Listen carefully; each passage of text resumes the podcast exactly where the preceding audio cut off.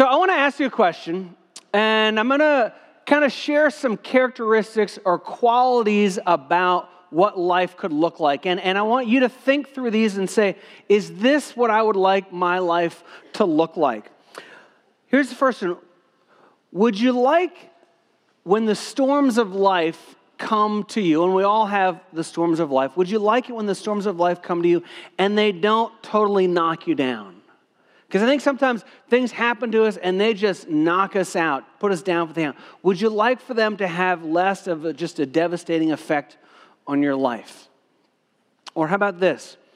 Would you like to have a genuine love for people? Not the kind that you kind of fake it and grit your teeth and say, ah, yeah. But would you like to have a love for people that flows from a heart that you really care about them? Or how about this? Would you like to be able to see and identify truth? That when you hear something that's not quite right, that isn't accurate, that you don't get sucked in and deceived by it and buy into a lie that our society tells us, but that you can see truth and error for what it is. Or how about this? Would you like to wake up every day and be excited about living your life because you have a purpose to live for that is greater than yourself. And every day you wake up and it's, uh, oh, it's Monday, ah, oh, it's Tuesday, oh, it's Saturday, oh, it's whatever day, that you would wake up and be excited about the mission and purpose that's in front of you for that day. I think all of us would like that. All of us would like to live and have lives that are reflected by those characteristics and qualities. And so, what we're going to do this morning is we're going to talk about how do we get there from wherever we are right now. And we're going to talk about how do we have a life that is represented by those few things that I talked about. But it's not going to happen by one o'clock this afternoon or by tomorrow or next week or even next month.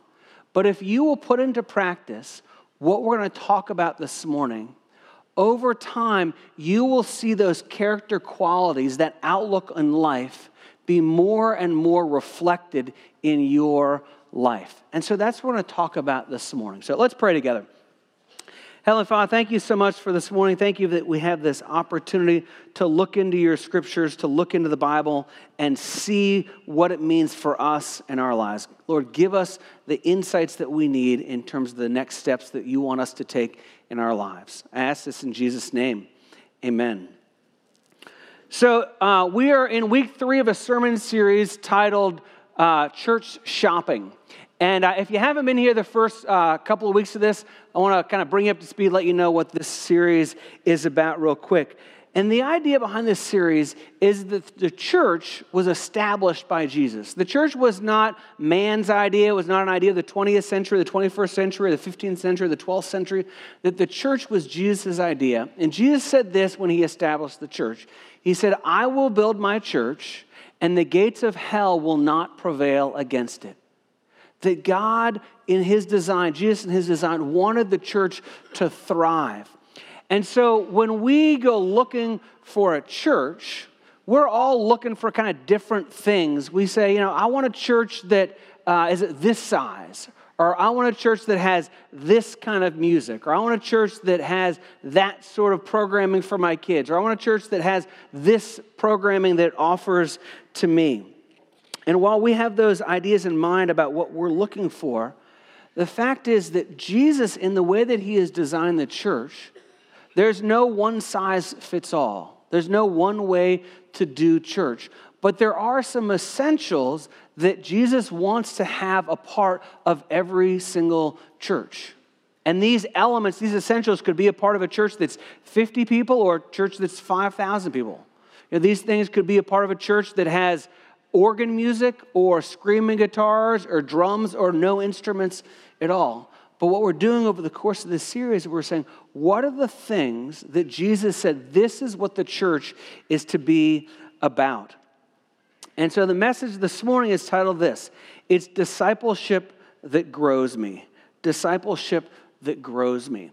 And before we get too far into this idea of, or into the message, I want us to first define discipleship. What does it mean? Because it can mean different things to different people. I remember there was a period of my life where people said discipleship is one on one. It's one guy meeting one on one every week with another guy, or one woman with another woman. That's discipleship. Well, that may be part of discipleship, but that's way too narrow of a definition of discipleship.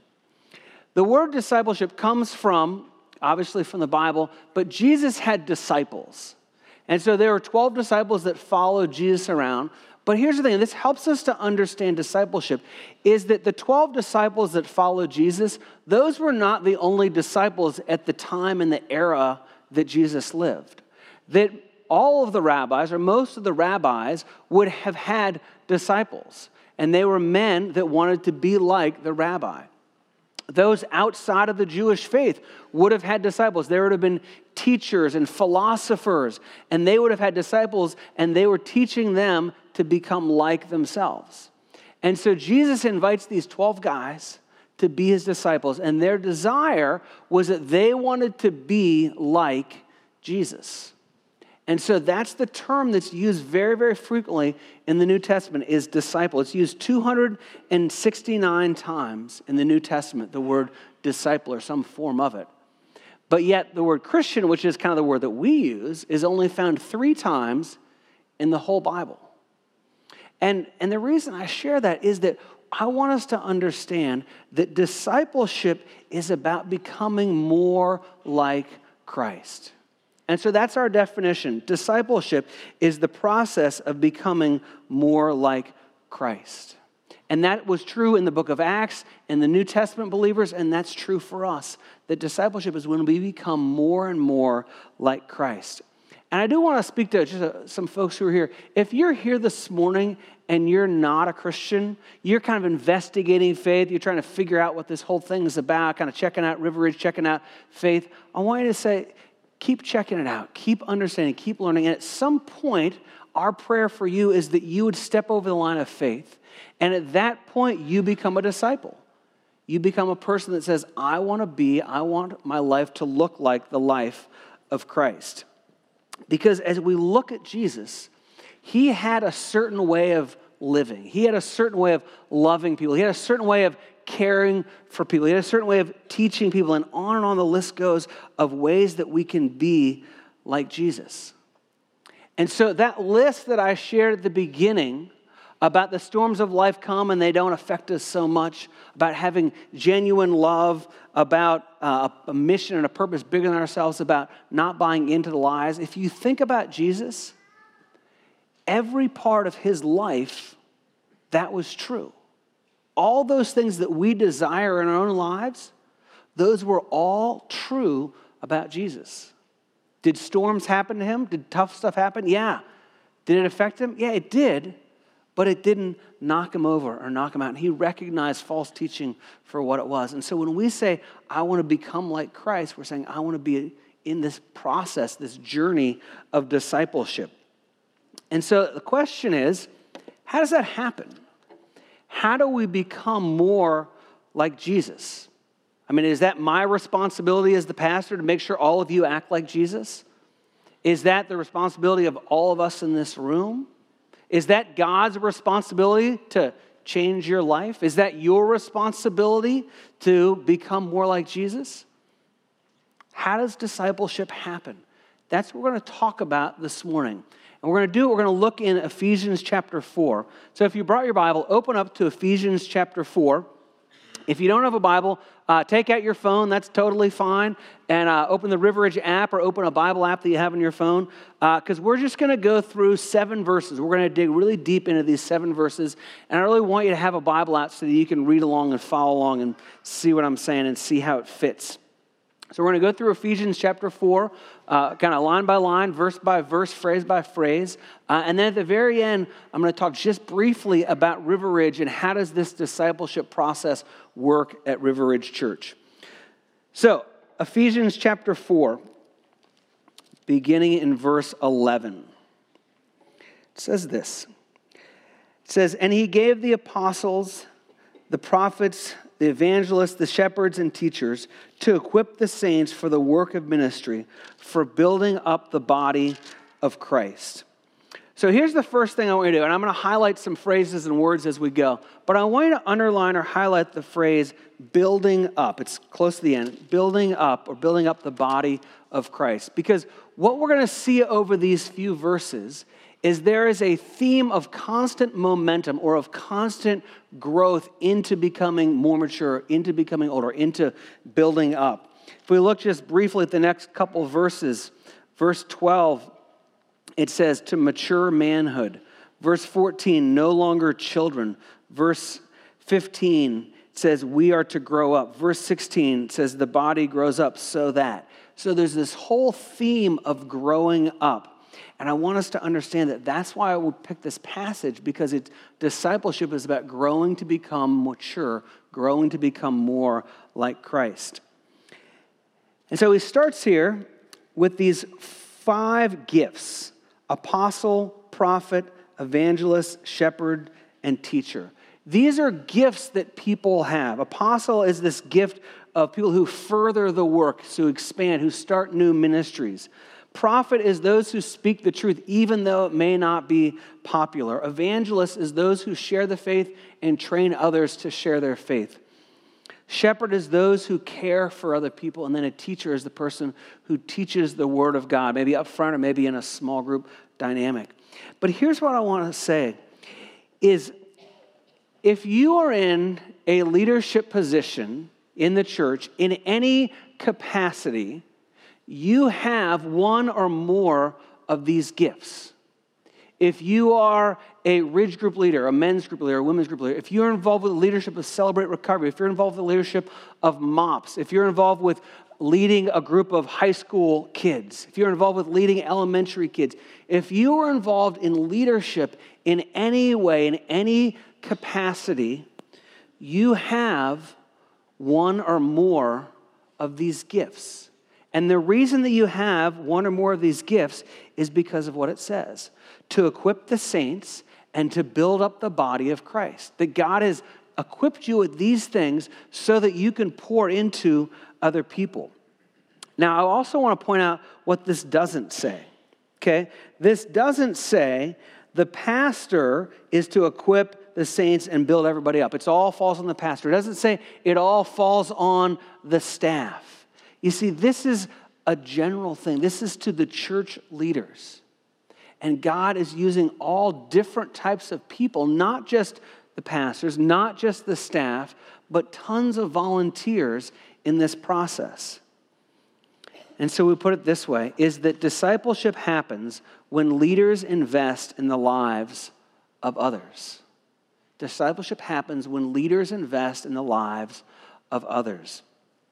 One of the first home groups that I was in was at Chestnut Ridge Church up in Morgantown. And it was led by this couple, Doug and Becky Drevitz. And uh, they weren't professional Christians. You know, they both had regular type of jobs. She was a stay-at-home mom, and then she was a nurse after that. But Doug and Becky Drevitz led this home group that Stacy and I were in. And so they would just open up their home once a week, and we would come and we would study God's word. We'd read the Bible. We'd share a passage. We'd pray for each other. We'd encourage each other. Sometimes we would share a meal together. But there was this great time of being together. But in the course of this home group, Doug and Becky poured into Stacy and my life and shared tips about life and living and parenting and all this kind of stuff. And there was one conversation that I remember very vividly. and when we first started their, their group, Emily, our daughter, was just a, a little infant. And, uh, and then she was getting older, and we were getting to the point where we were starting to think about school. And we were trying to think should we put, our, should we put Emily in uh, you know, should we homeschool her? Should we put her in a private school? Should we put her in a public school? Should we put her in a Christian school? And so we're sitting around after home group one night, and we decided let's ask Doug and Becky what they think because they were really old. They were like 35 or something like that. I mean, they were like ancient. Their kids were really old. They were like in second and third grade at the time, and so. But I remember asking them about this, and we were kind of fretting about. It. We were beginning to get a little anxiety, like, "Gosh, what do we do with Emily? Where do we put her?" And I'll never forget the words as we're sitting around talking that Becky said to us. And she said, Matt and Stacy, you guys are going to be great parents. And it doesn't matter where your kids go to school because you are going to be the biggest influence on their lives. Not where they go to school, but you as their parents. And that was so freeing about this decision as far as where do we send our kids.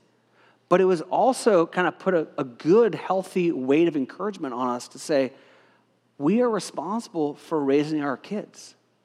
And every person in here who's a parent, you are a leader. That God has given you the responsibility to disciple your child, to disciple your children.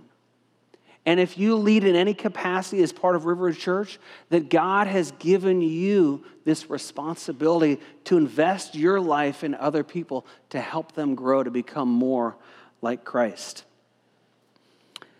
So Paul continues on in verse 13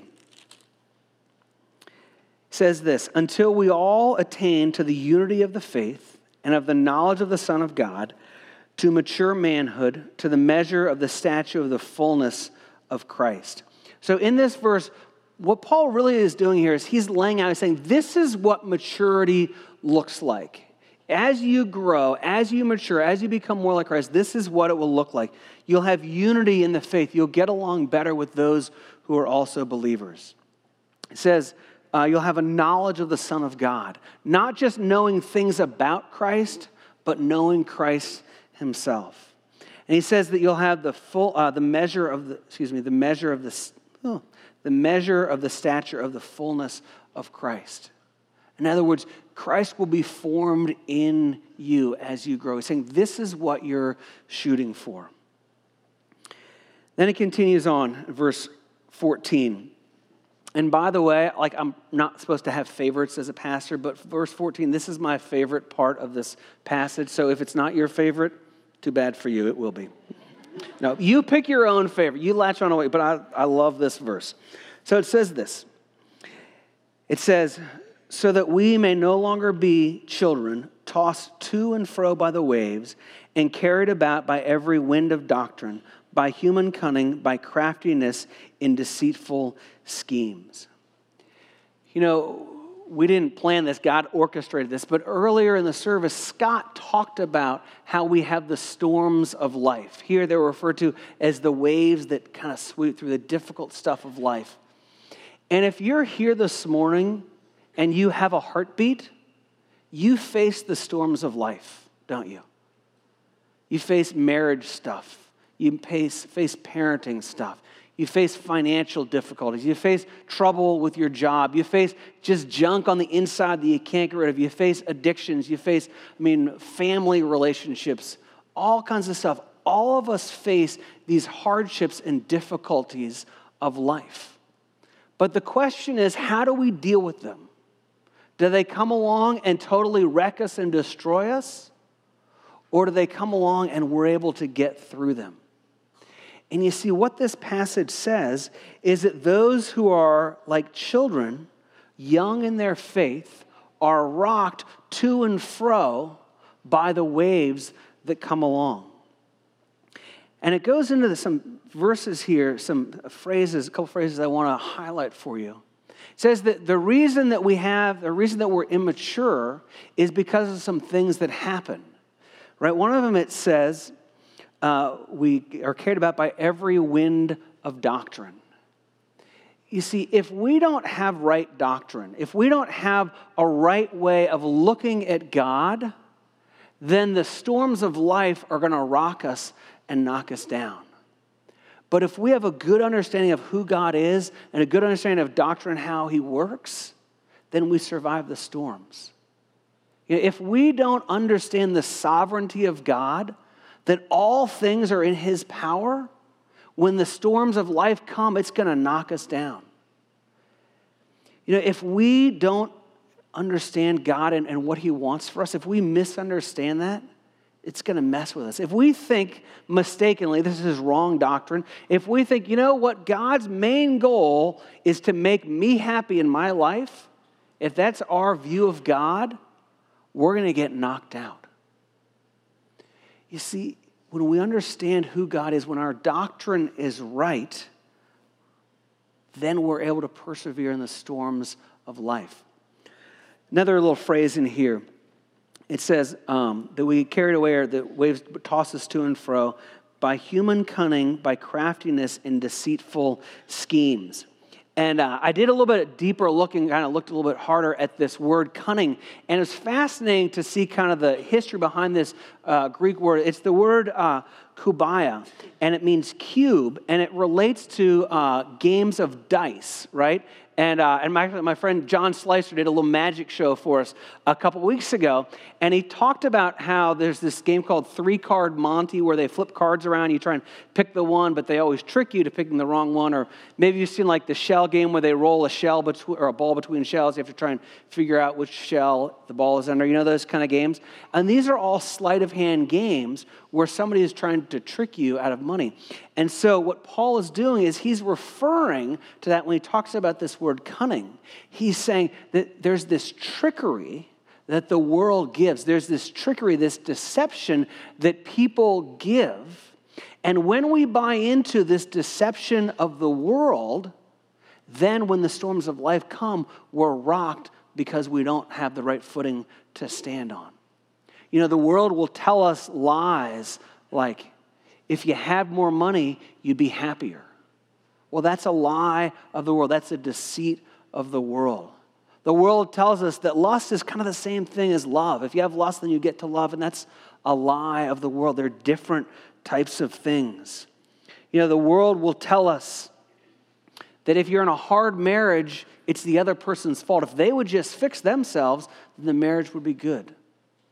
The world tells us, hey, everybody's doing it. If everybody's doing it, it's not a big deal. Everybody cheats on tests. Just go ahead and cheat. It's not a big deal.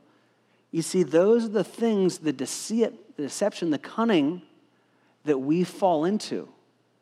But when we don't fall to them, then we withstand the waves of life. About gosh, it's probably been 18 years ago, my mom and dad took us to Alaska on this great Alaskan vacation. And for part of the trip, we were on this yacht type of thing. It was about a 60 foot yacht that slept, I think, eight or 12 of us. And one night we're docked overnight on this, uh, you know, kind of on this pier. And in the middle of the night, I'm, I get woken up because the boat is just twisting and turning. It's getting tossed, like it says here, it's getting tossed to and fro. It's just banging everywhere. I mean, just huge waves are rocking the boat. And I have no idea what's going on. And you know, when you wake up in the middle of the night, you're kind of in this fog. You're like, is this a dream? What is going on? And then the getting tossed around. And so, I, I mean, I I'm like, everything went through my mind. I'm like, maybe there's pirates on board. Maybe that's where it is. You know, I'm like, maybe there's a tsunami. Maybe there's an earthquake. Maybe, I have no idea what's going on. So I go up on deck to figure out what's going on. And this, these waves are so big that it has woken every single person on the boat up. And all of us are up there on deck on what is going on. Well, it also woke the ship captain up. And we said, What's going on? And there are these huge waves that just kept rolling in. And he said the reason is, is over the horizon, which we couldn't see, it was kind of dark, so we couldn't see that far. But he said, where you can't see, there's a cruise ship, one of those princess cruise ships that has gone by, and it throws this huge wake. And so we're in this 60 foot boat, and we are just getting pummeled by this waves, getting tossed to and fro. And that scene from my own life when it crossed paths with this passage, brings it to light in so many ways. Because you see, we were this pretty small boat getting tossed to and fro.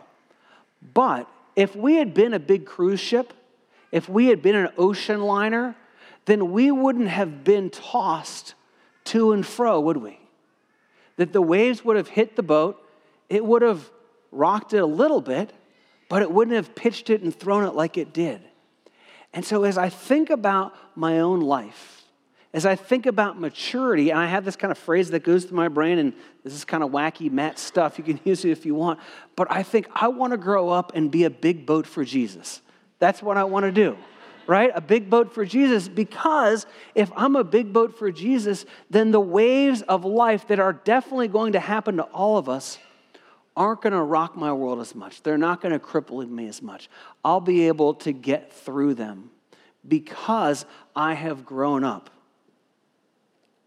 So that we may no longer be children tossed to and fro by the waves and carried about by every wind of doctrine and by human cunning. That's what we're after.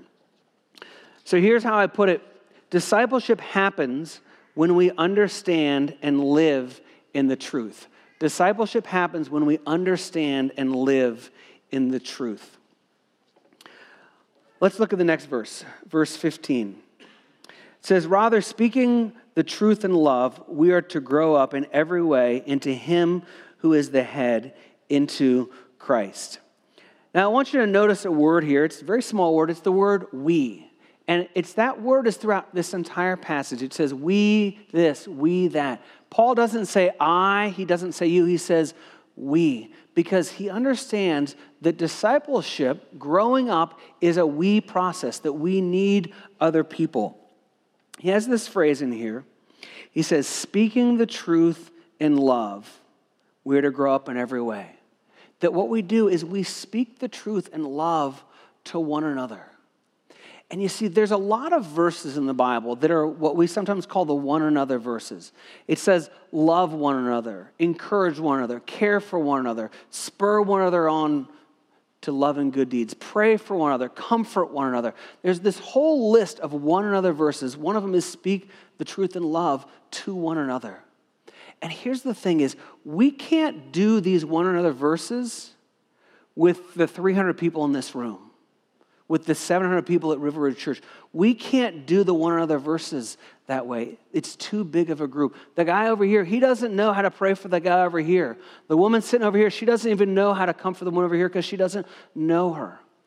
And so that's why community happens in small groups.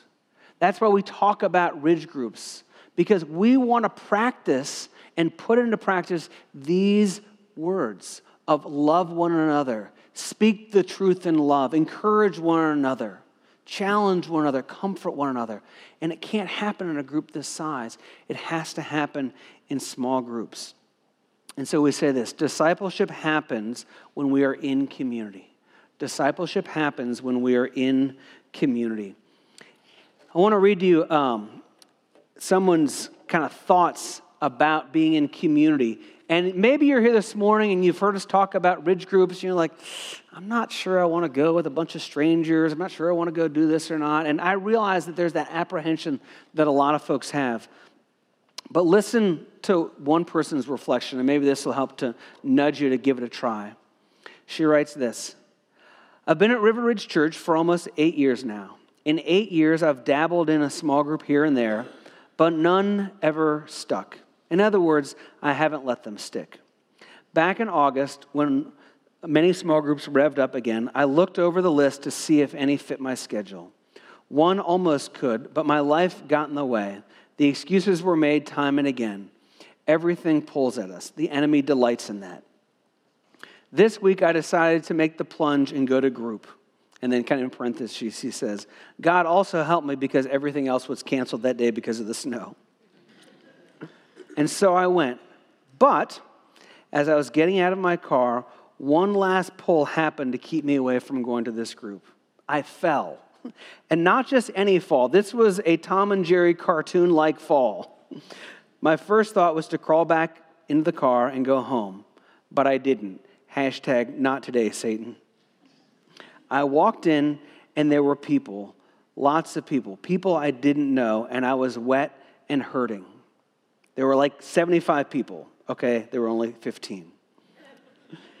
And she says this She said, I only knew a few of them, and of those few, only one really knew my stuff. Ugh. For the next hour and a half, I think I said 10 syllables, but I was there, one foot in front of the other. I didn't have the study book, I didn't have a pen, I didn't even bring my Bible, but I was there, and God willing, I'll make it next week too. If you're not in a group, get in a group. It's where discipleship happens when we are in community with one another. I want to read you one last verse, verse 16. It says, From the whole body, says, from whom the whole body, joined and held together by every joint with which it is equipped, when each part is working properly, makes the body grow so that it builds itself up in love. Has this phrase here says the body, excuse me, it says when each part of the body is working properly, it makes the body grow. You see, what happens is when each part of the body is working right, when, and that's us, we are the body of Christ. When each of us is working properly, then the body of Christ is built up. And it says it's built up in love. And so I ask you this question What role are you playing? Or are you working properly in the body of Christ? Are you serving somewhere in the body of Christ? Because discipleship happens when we serve. Discipleship happens when we serve. And it happens in two ways. One is it helps other people because they grow spiritually, but it also helps us when we serve because it helps us to grow spiritually. You know what's, what's interesting about this passage is it says, uh, and it's just a small word, it says, so that it builds itself up in love. It says that the body is built up because of one another. It doesn't say, and God builds up the body in love. Now, it does say that other places. It's a both and. But it's an understanding that we have a responsibility to ourselves to grow and build this body up in love. And if you're not serving, then it's sort of asking the opposite question here. I mean, it says in, in the positive way, it says when each part is working properly, makes the body grow and it builds up in love. Well, what if each part of the body isn't working? What if some folks are not doing what God is asking them to do? Well, then the body suffers. The body doesn't grow. The body isn't built up in love. This week at our staff meeting, we were talking about some of the different needs at, at River Ridge Church and so forth. And then as I come to this passage, I realize that these two things are connected. That there are some people, and I don't know if this is you or probably the people in the first service, but you're not doing what God wants you to do. And as a result, kids suffer. That for our preschool ministry, it takes 20 teachers to make preschool happen, but we only have 16 of them. And so, what happens to those other kids that aren't getting cared for? We, we lock them up in a room and just hope they survive and throw some Doritos and cheese and those fish at them, you know? Cheddar fish, that's great.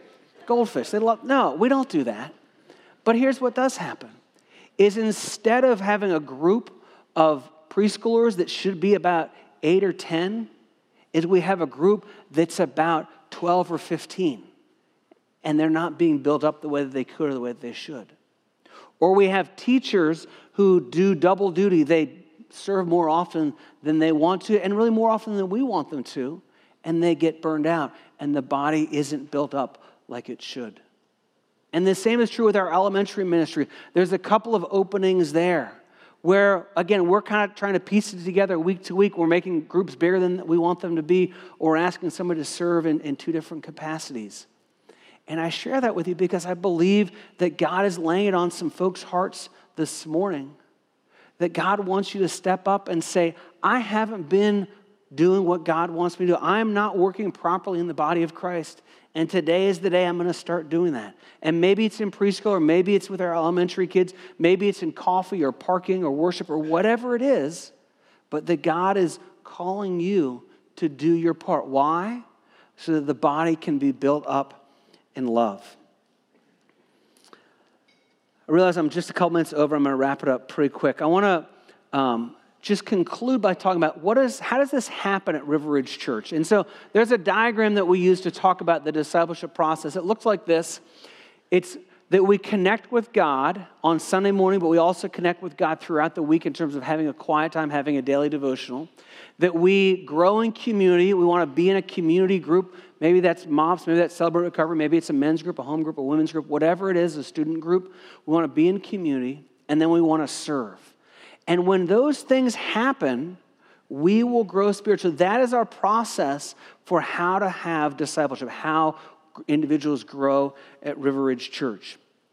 And so I want to finish by speaking to four different groups of people. The first group of people is this is if you're not connecting with God on your own throughout the week in terms of having a quiet time, meaning reading God's word and praying, here's what I want you to do.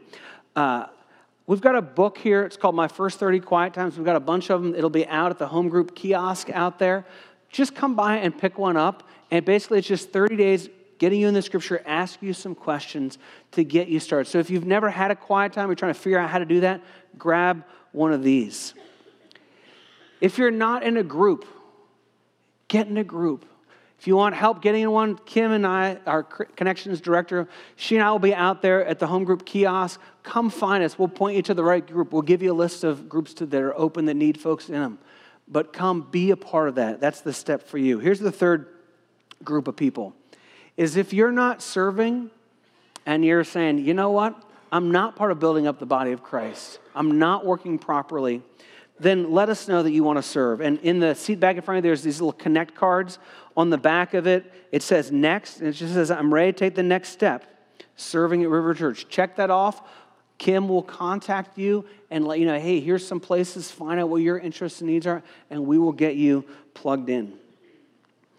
want to take the last final minute and talk to one uh, group of people. This is the group of people that you're doing these three things. You're coming on Sundays, you're having a quiet time, you're in a group and you're serving, but you still feel kind of stagnant. You feel like I'm doing these three things, but I'm not really growing spiritually. I've kind of hit a plateau. And if that's you, here's what I want to invite you into or challenge you to do is to start leading. Because I think, and this is kind of just my take on things, but I think we can only go so far with serving, with being in a group, and with having a quiet time. That there comes to a point in time to really grow to that next level that we need to lead. Because leading is hard, leading people is hard, leading ministries is hard. It causes you to trust God. It causes you to pray. Leading causes you to get out of your comfort zone. And those are the things that you need to get you out of that kind of stagnation to go to this next level of spiritual growth, to become more and more like Christ. You know,